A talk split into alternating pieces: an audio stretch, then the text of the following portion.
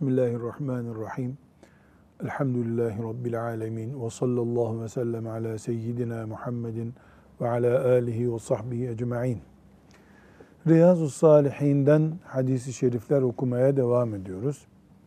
İnsanlık ilişkilerimiz, Müslümanlık olmakla, Müslüman olmakla daha yüksek olması gereken sosyal alakamız hakkında hadisi şerifleri okuyoruz. Resulullah sallallahu aleyhi ve sellem Efendimiz bize hayatımızı düzene koyacak, ahiretimizi cennetleştirecek tavsiyelerde bulunuyor. Bu mantık üzerinden dinliyoruz. 232. hadisi şerifteyiz. Bu hadisi şerifte Resulullah sallallahu aleyhi ve sellem Efendimiz ashabına tavsiyede bulunuyor veya bir yasak getiriyor. Sahabe soru soruyor, ona e, cevap veriyor. E, bunu okuyacağız ve değerlendireceğiz inşallah. Hafız Efendi 232. hadisi şerifi oku dinleyelim. Ayşe radıyallahu anha şöyle dedi. Nebi sallallahu aleyhi ve sellem kendilerine acıdığı için sahabenin iftar etmeksizin peş peşe oruç tutmalarını yasakladı. Onlar fakat sen bunu yapıyorsun dediklerinde ben sizin durumunuzda değilim. Ben Rabbim beni yedirmiş ve içirmiş vaziyette geceliyorum buyurdular. Sallallahu aleyhi ve sellem. Mesele şu. Oruç tutuyoruz Ramazan-ı Şerif'te veya diğer günlerde. Oruç nasıl tutuluyor? İmsakta sahur dediğimiz yemeğe kalkılıyor. Gün boyu oruç tutuyoruz, yemiyoruz, içmiyoruz. Ondan sonra akşam ezanında iftar ediyoruz. Bir nebze yiyoruz, sahuru tekrar yiyoruz, ikinci günün orucunu tutuyoruz. Yani iki günün orucu arasında iftar yemeği var, sahur yemeği var. Bazı sahabiler orucun sevabı daha fazla olsun diye hiç iftar etmeden ikinci güne taşıyorlar oruçlarını. Mesela pazartesi sabah kalktı, sahur yaptı, orucu akşama kadar tuttu, akşam oldu, salı gününün sahuruna kadar gene yemedi, salı gününün orucuna da niyet etti. Böylece 24 e, saatlik orucu hiç yemeden 48 saate taşıyor. Buna vısal orucu deniyor. Resulullah sallallahu aleyhi ve sellem Efendimiz bunu yasaklamış. Böyle oruç tutmayın, böyle yapmayın buyurmuş. Sallallahu aleyhi ve sellem Efendimiz. Niye yasaklamış? Ona geçeceğiz. Ama sahabe Allah onlardan razı olsun demişler ki ama ya Resulallah siz bazen yapıyorsunuz bunu. Siz bazen yapıyorsunuz. Ne yapıyor yani? Akşam bir şey yemeden yatıyorsun. 48 saat sen de oruç tuttuğun oluyor demişler. Bunun üzerine buyurmuş ki ben sizin gibi değilim. Rabbim beni gece yedirir içirir. Şimdi bu ifadeden anlaşılıyor ki birinci hükmümüz Müslümanın iftar etmeden orucunu öbür güne sarkıtması yani 30 saat 40 saat süren veya işte 24 saatten 48 saate kadar süren orucu tutmasını Efendimiz sallallahu aleyhi ve sellem yasaklıyor. Ama şunu yasaklamıyor. İftarda fazla yemezsin, sahurda fazla yemezsin. Bu değil yasak olan. Sıfır yemekle hiç bozmadanmış gibi sanki orucu devam ettirmeyi yasaklıyor. Niye yasaklıyor? Ee, insan bünyesi buna dayanmaz, performansın düşer, kan şekerin düşer. Bunların mesela bir dahiliye doktorunun bize buna gerekçe sayacağı belki 20 tane madde vardır ama hiçbiri bizi ilgilendirmiyor. Sevap için oruç tutarken Peygamber sallallahu aleyhi ve sellemin nehyettiği, yapmayın dediği bir işi yapmayız biz. Bitti. İster bu tıbben faydalı olsun, ister zararlı olsun. Bu bizi değiştirmiyor. Çünkü Efendimiz sallallahu aleyhi ve sellem yapmayın buyurdu bunu. Ashab-ı kiram Efendimiz'i görmüşler aleyhisselam. Yapmış bunu bir kere ama siz yapıyorsunuz demişler. Bundan anlaşılıyor ki ashab-ı kiram hiçbir şeyi sorgulamadan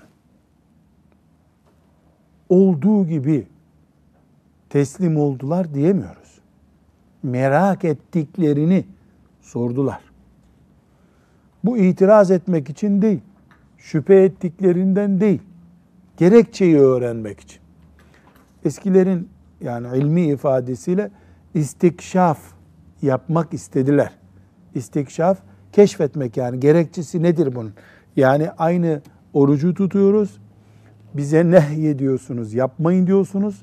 Kendiniz yaptınız. Ya Resulullah diyor. Sahih hadis-i şerif bu. Efendimiz sallallahu aleyhi ve sellem de gerekçesini açıklıyor. Ne buyuruyor? Rabbim beni gece yedirir içirir diyor. E yedirir, içirir. Böyle hakikaten getirir. Hurma suyu melekler içiriyor olsa o zaman zaten iki gün oruç tutmuyor oluyor. Gece yemek yemiş olacak. Değil mi?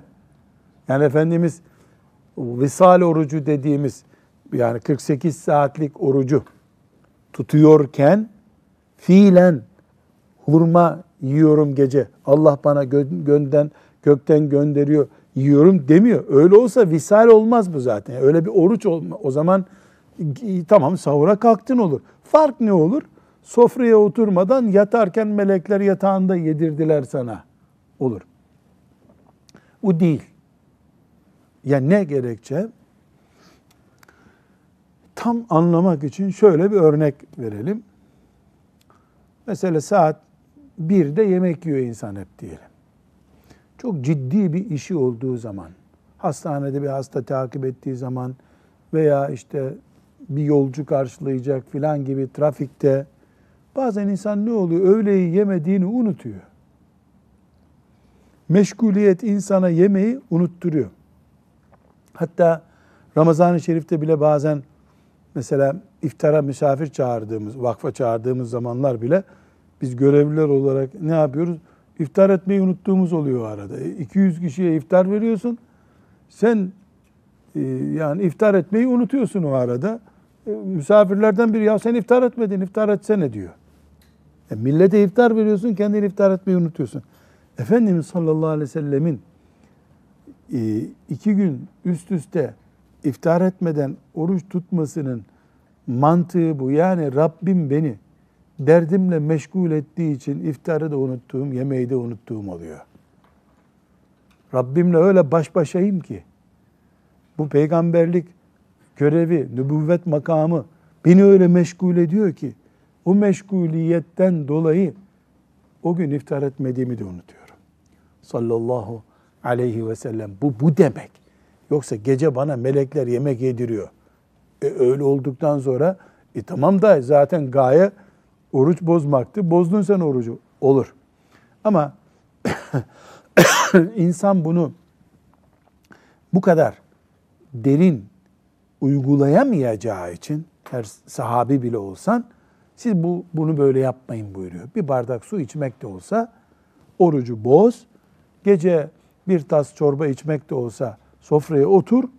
Orucunu o şekilde tut buyuruyor sallallahu aleyhi ve sellem. Efendimiz. Çünkü e, insanın zafiyeti var. Yemek ve mideyi doldurmak insanın zafiyetlerindendir. Bu zafiyetlerle körü körüne savaşarak dindarlık yapılamaz. Disiplin altına alınır ama kör bir savaş yapılmaz. Cinsel şehvetle de, yemek şehvetiyle de herhangi bir şekilde kör savaş yapılmaz.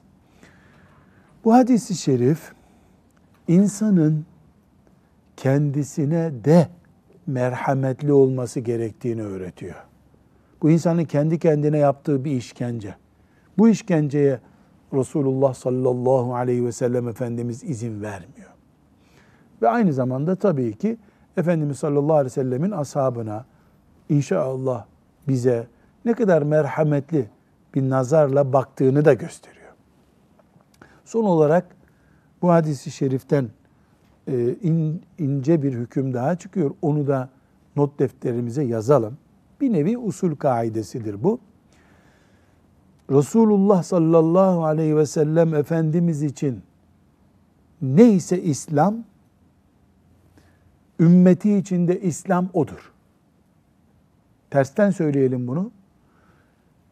Bütün dünyada ümmeti Muhammed'den olan Müslümanların yaşadığı İslam, Resulullah sallallahu aleyhi ve sellemin yaşadığı İslam'dır. İbadette, ahlakta, muamelatta, her şeyde. Nübüvvet makamı hariç şüphesiz. Ancak Peygamber Efendimiz sallallahu aleyhi ve sellem bu hariç, böyle bir uygulama hariç, bu benim özelliğimdir buyurduysa ona bir itiraz yok. Onun dışında oruç Peygamber sallallahu aleyhi ve sellemle aynı, namaz aynı, her şeyde aynıyız sallallahu aleyhi ve sellemle. Ama diyorsa benim için şöyle bir özellik var. Mesela teheccüd namazı, imsak vaktinden önce kılınan nafile namaz, nafile, adı üstünde nafiledir. Resulullah sallallahu aleyhi ve sellem farz olarak kıldı onu. Onun için farzdı o. Peki e, hani beraberdik? Peygamberlik farkı olarak ortaya çıkan hususlardan biri budur. Siz nafile olarak kılın buyurdu aleyhissalatu vesselam. Bu 232. hadisi şeriften Allah'ın lütfuyla iktibas edeceğimiz şeyler. 233. hadisi şerife geldik. Bu hadisi şerifte e, bugün insanlığın, annelerin, babaların, e, bütün insanlığın çok dikkatli dinlemesi gereken mübarek bir e, olay var. E, yine bunu Bukhari'de, Ebu Davud'da ve İbn Mace'de e, görebiliriz. Bu hadis-i şerifi şey, dikkatlice dinleyelim bakalım ne buyuruyor. Ebu Katade Haris İbni Rib'i radıyallahu anh'ten rivayet edildiğine göre Resulullah sallallahu aleyhi ve sellem şöyle buyurdu. Ben uzatmayı arzu ederek namaza dururum da bir çocuğun ağlamasını işitir. Onun annesine güçlük çıkarıp üzmekten hoşlanmadığım için namazı kısa keserim.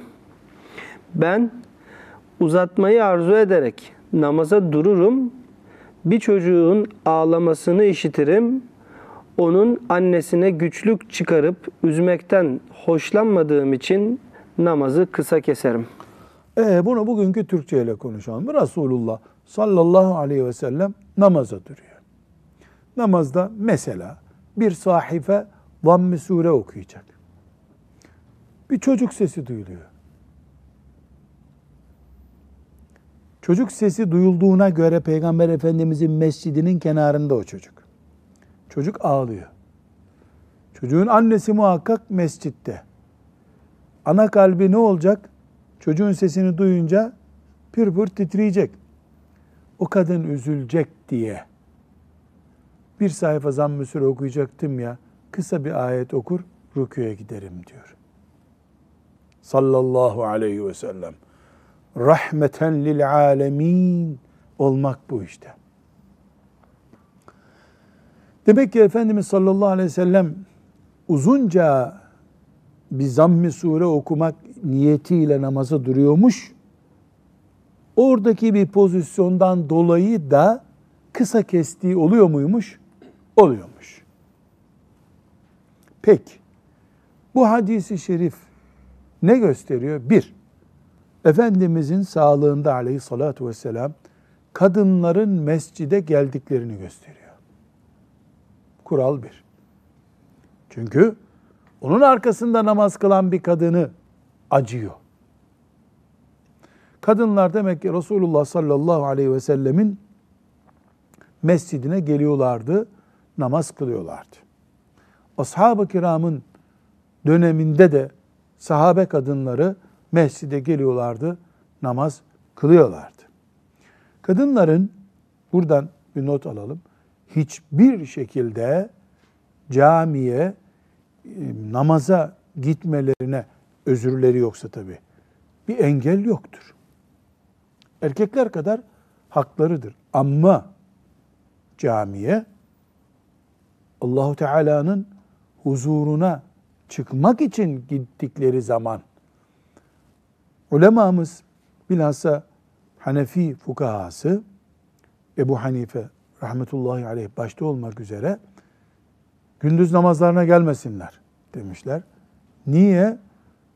Yahu bu kadınlar camiye geliyorlar ama camiye değil sanki ticarete gidiyormuş gibi rahat dolaşıyorlar caminin etrafında diye tedbir almak istemişler. Ama Resulullah sallallahu aleyhi ve sellemin mescidine namaz kılmaya gidebiliyordu kadınlar da.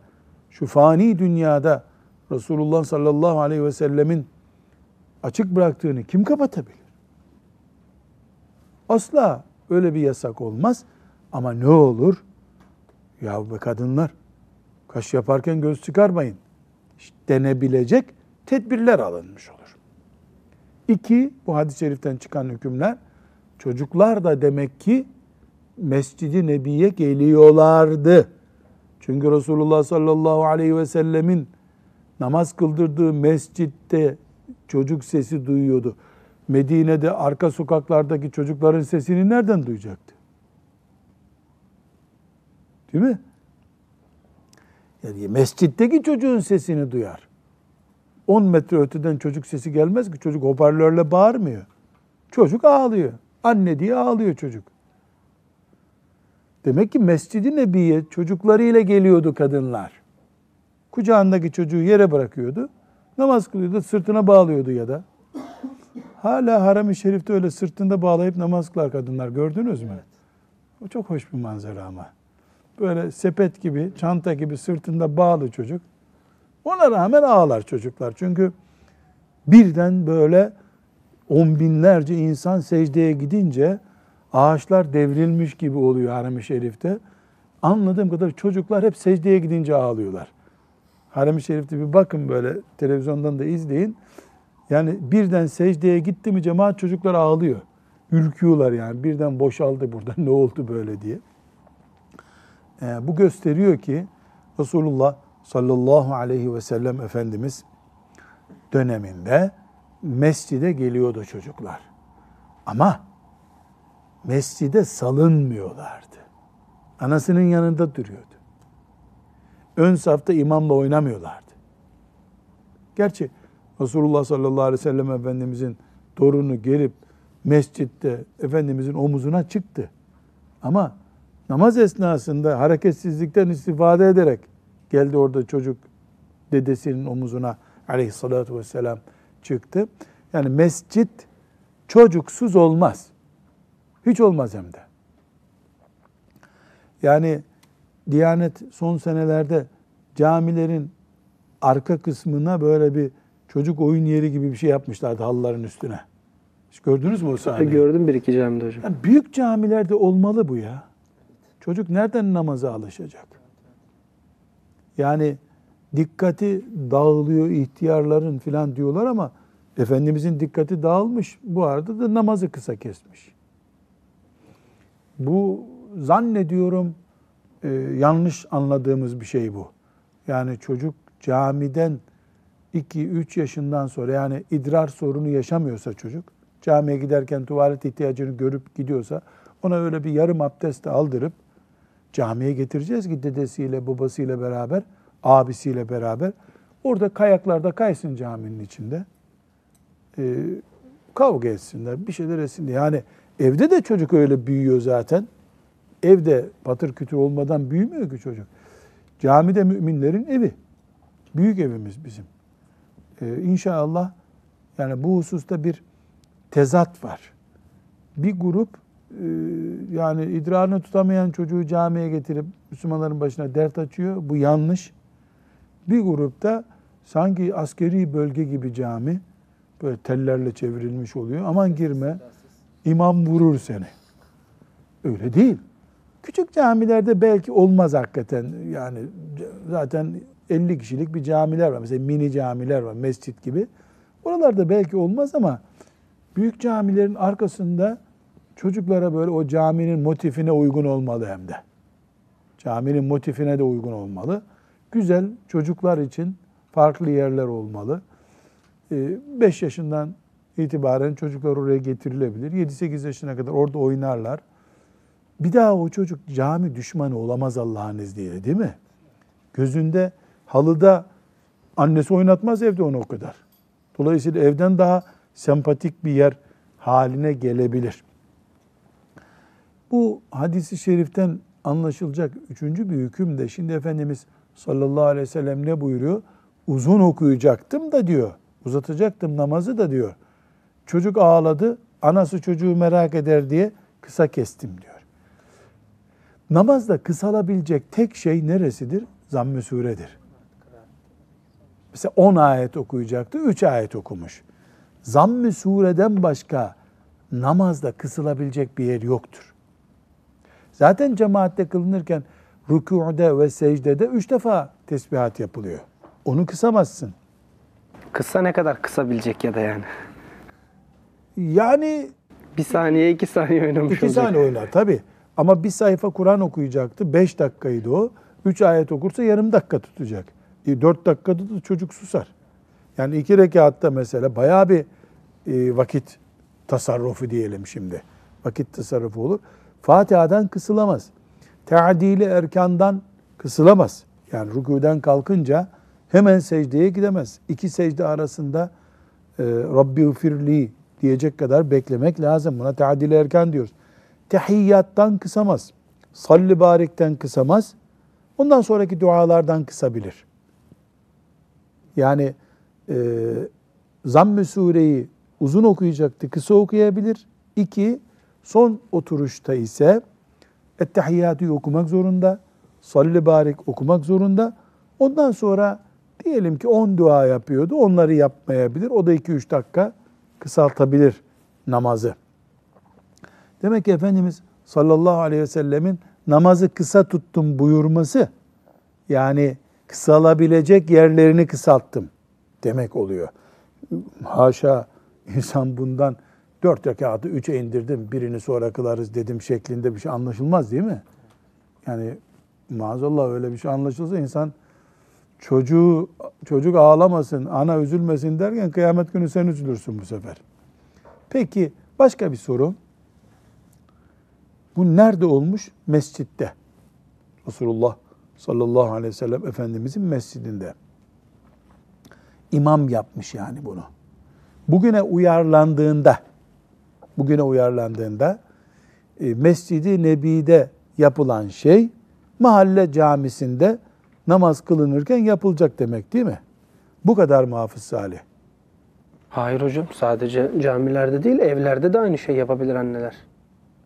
Anneler mesela değil mi? Baba yapmaz mı? Babanın da öyle bir çocuğu Olabilir ilgi yani. Mesela şöyle düşünelim. Ee, öğle namazına durduk. Ee, çocuk da ağlamaya başladı. Bir namaz ortalama 5 dakika değil mi? 5-6 dakika. Biraz daha hu- huşu ile kılıyorsa 8 dakika diyelim. 10 dakika olmaz öğle namazı herhalde. Farzı. Anne bu hadisi şerifi örnek alarak e, namazı bu şartlardaki süratle kılmalı mı? Yoksa zaten işini görmüştüm seni çatla mı demeli? Hayır hocam. En kısa, en kısa merhametli bir peygamberin merhametsiz ümmeti olmaz. Ama kısacağı yerler belli bunların. Peki Ben daha siyah sakallı Talha Hoca ona soracağım şimdi. Bundan daha ilerisi yani Zamm-ı Sure'yi kıstık, tahiyyattan sonrasından kıstık. Bundan daha ötesine bir şey diyebilir misin fıkıh açısından? Fıkıh açısından ne diyebiliriz hocam? Ben derim. İstersen diyeyim. Anne namaza durdu. Küt diye bir ses duydu.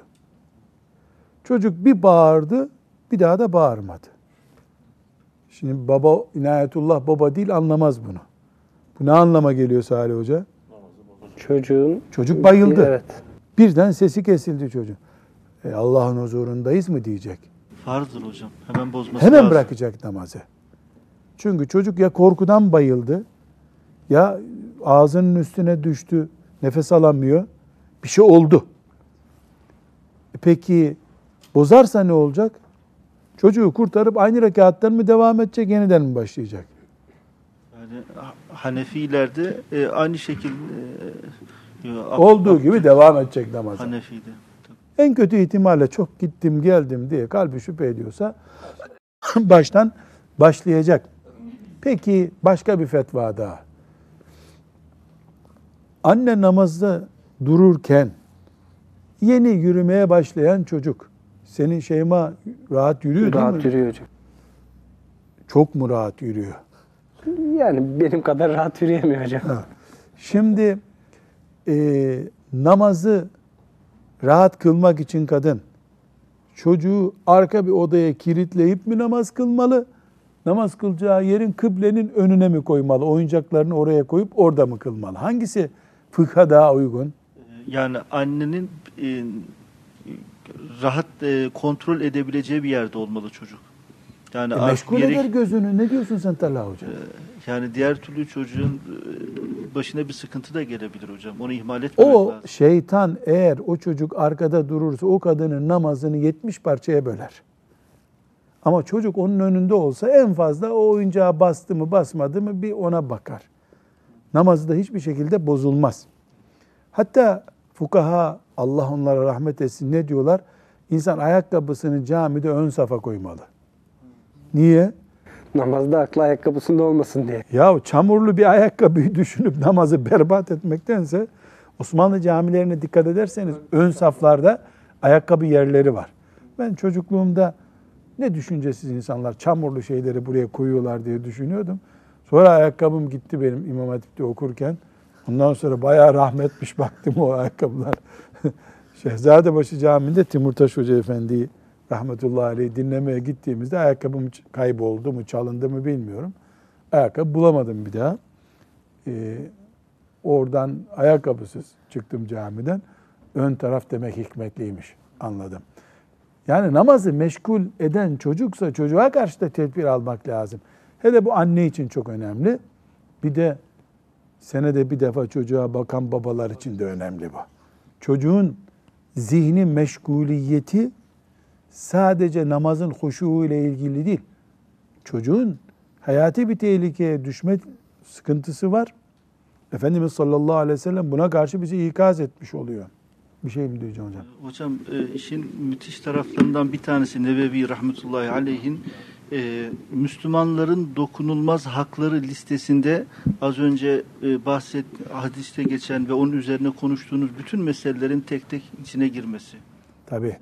Bakın bu, bu aynı zamanda Nevevi'nin de hadisten ne anladığını, şeriatı nasıl zihnine yerleştirdiğini de gösteriyor rahmetullahi. Yani e, ön tarafta namaz kılınıyor, arka tarafta çocuk ağlıyor ve dokunulmaz bir Müslümanın dokunulmaz bir hakkı olarak görülüyor. o kadının üzülmesini hak olarak görüyor Peygamber sallallahu aleyhi ve sellem. Hocam bu konuştuğumuz manada değerlendirildiğinde mesela babaların e, camiye götürecek düzeyde küçük çocuklarını belki bundan dolayı da eğer çocuk mesela babası namazdayken, cemaatteyken cami dışına çıkma tehlikesi varsa da götürmemesi gerekiyor. Ama şimdi belli bir tedbir almak lazım tabii. En basitinden mesela alerjisi olan çocuklar var. E cami çok nefes alınan bir yer. Ayak basılan bir halı. O çocuğu yani maskesiz camiye götürmesin mesela değil mi? Özel konumlar hariç.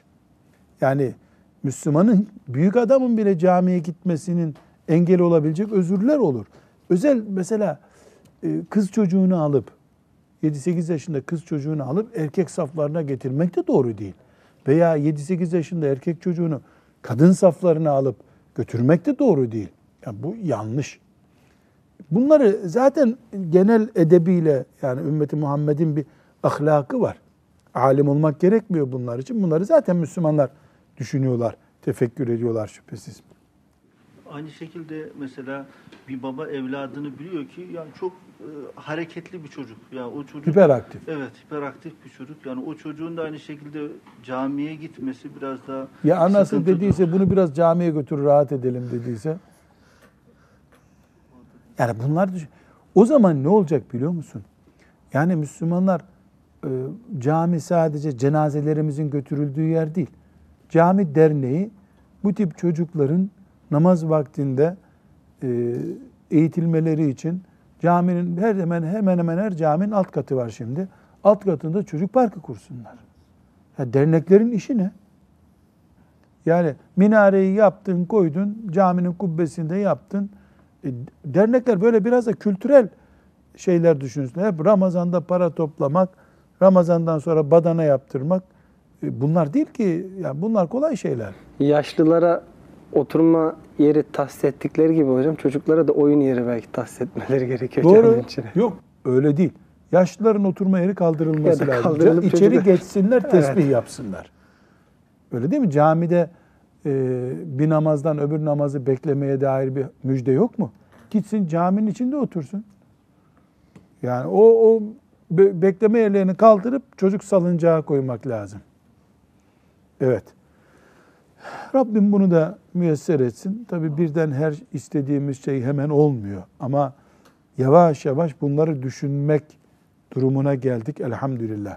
Bu hadisi şeriften e, Ebu Davud'daki bir hadisi daha e, hatırladım.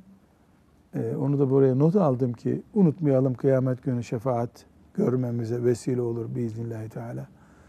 Efendimiz sallallahu aleyhi ve sellemin böyle taharet ve benzeri e, biraz böyle e, müstehcen gibi görülecek konuları anlattığı bir ortamda e, bir gün ne diyor? İnnemâ ene lekum bi menziletil validi uallimukum.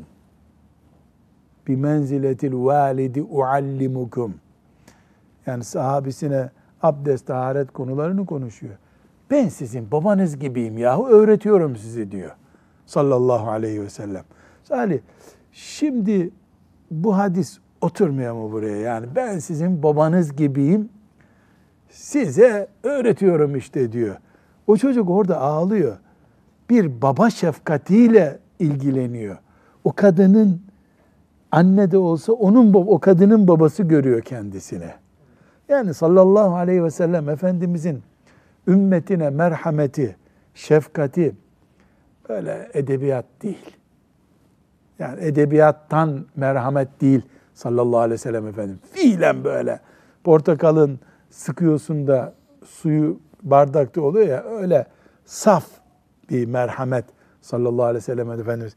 Tevbe suresinde nasıl buyuruyor Allahu Teala onun merhametiyle ilgili? Raufur azizun aleyhi ma anittum harisun aleykum bil mu'minine harisun aleyküm. Size çok düşkün bil mu'minine raufur rahim. bil müminine raufun Rahimun. rahimun.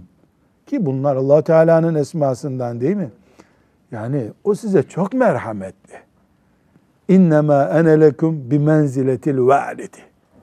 İnnemâ ene lekum bi menziletil validi. Şimdi mümin eh, ne yapmalı biliyor musun? Yani Resulullah derken babacığım der gibi demeli. O madem bizi evlat gördü sallallahu aleyhi ve sellem. Biz onun keşke yani milyonuncu torunu olsak da yani bizim babamız gibi o.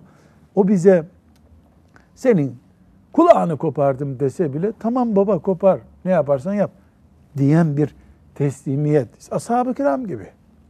Rıdvanullahi aleyhim cemiyan.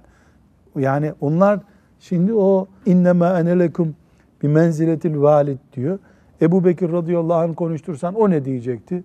İnnemâ ene leke keveledin bizzabti ya Resulallah. O babanızın yerindeyim diyor ama Ebu Bekir öyle demezdi. Yüzde yüz ben senin oğlunum ya Resulallah. Yeter ki beni kabul et. Bu teslimiyet, bu safiyet aynı zamanda ibadet e, yaparken, onun sünnetine ittiba ederken de heyecan veriyor insana. Burada bir örnek daha hepimiz hatırlayalım. O okyanuslardan daha derin merhamet nasıl yansıdı? Bir yer daha var. Hatırlayalım. Bu merhamet böyle öğle vakti Ağustos'ta güneş nasıl görünüyor gökyüzünde? Öyle görünüyor Efendimizin merhameti. Ha gayret. Hani ağaçlar da şahitti oraya. Taif'teki. Taif'te iki dağın arasına ezelim bu adamları. Dağlarla ilgili melek gelip bunların böyle bir pestilini çıkaralım ya Resulallah.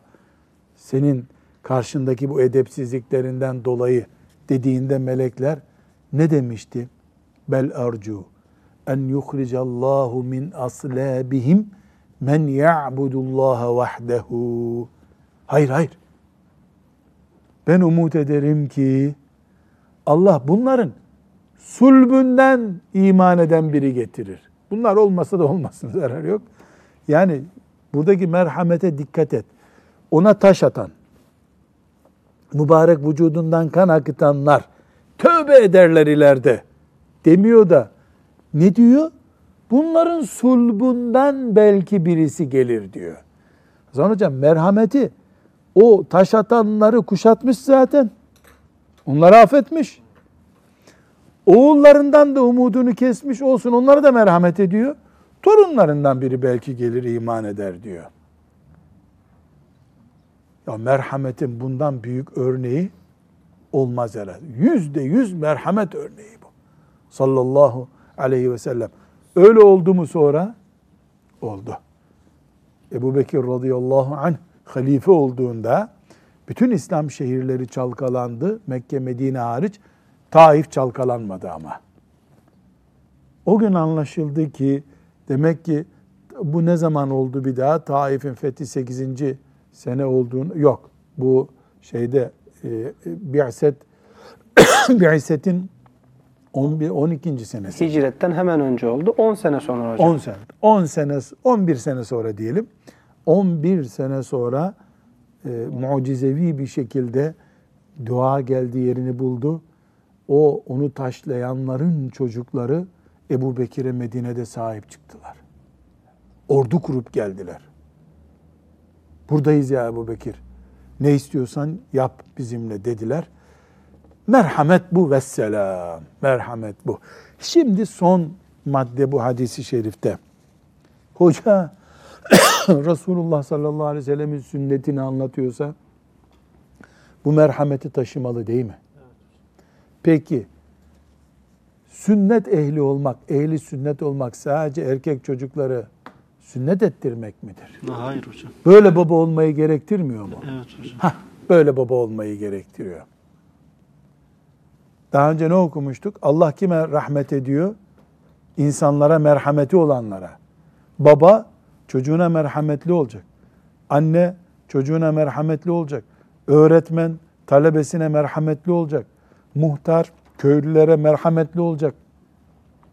Siyasetçi vatandaşlara merhametli olacak. Allah da hepsine merhamet edecek. İnsanlar kendi aralarından merhameti sıfırladıkları zaman göklerin rahmetini kaybederler. Nauzu billahi teala. Pek mübarek bir hadis-i şerif okuduk. Aleyhissalatü vesselam Efendimiz'i bir kere daha tanımamıza vesile oldu. E, amel etmeyi de Allahu Teala bize kolay kılsın diye dua ederiz.